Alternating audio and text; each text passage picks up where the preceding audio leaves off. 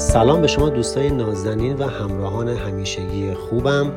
امیدوارم حالتون عالی باشه و هر کجا که هستید پر از انرژی مثبت باشید. من سید جعفر هستم و اومدم با یه پادکست دیگه در کنار شما باشم. با من همراه باشید.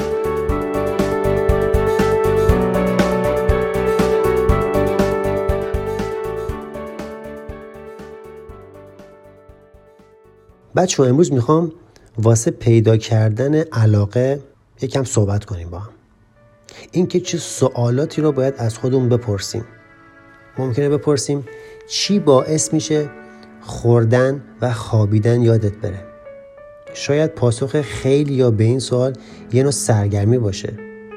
اما جدا از چیزای سرگرم کننده به این فکر کن چیه که باعث میشه ساعتها بدون اینکه توجهی به زمان داشته باشی انجامش بدی. چه فعالیتی تو زندگیته که بی اختیار میری سراغش؟ این سوالات طراحی شدن تا باعث شن یکم فکر کنی و شاید بتونن کاملا زندگیتو تغییر بدن.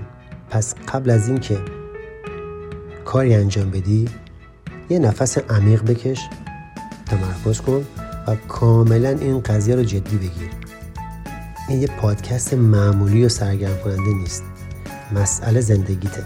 راجع به چه چیزی میتونی ساعتها بدون اینکه خستشی توضیح بدی و حرف بزنی. جواب این سوال میتونه سرنخ خیلی بزرگی باشه برای رسیدن به اون چیزی که باعث میشه روحمون بیدار شه. وقتی بچه بودی و ازت میپرسیدن میخوای چه کاره بشی، جواب این سوال تنوع خیلی زیادی نداشت، تنها به خاطر کاری که جامعه باهامون کرد. یا میگفتیم مهندس یا دکتر یا خلبان. به فکر این نبودیم که چی باعث خوشحال بودنمونه. حرفای نزدیکانمون توی سرمون بود که فقط میخواستن با شغل ما واسه دیگران کلاس بذارن. اما اشکال نداره، سعی کن. یکم سخته اما سعی کن برگردی به گذشته و ببینی اگه اون حرفا باورهات رو تغییر نمیدادن جوابت به این سوال چی بود. اگه از نظر مالی کاملا تامین بودی با وقتت چیکار میکردی؟ این سوال میتونه باعث تصورات خیلی جالبی بشه.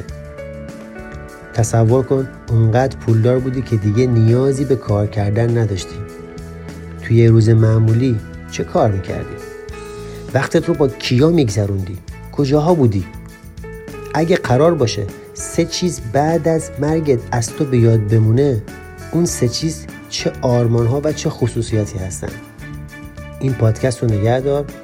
هر وقت تونستی چند دقیقه وقتت رو خالی کن، برو به یک کنج خلوت، یک کاغذ خودکار بردار و جواب همه این سوالات رو بنویس. امیدوارم که تونسته باشم توی این پادکست کمکی کرده باشم که بتونی علاقتون رو پیدا بکنید.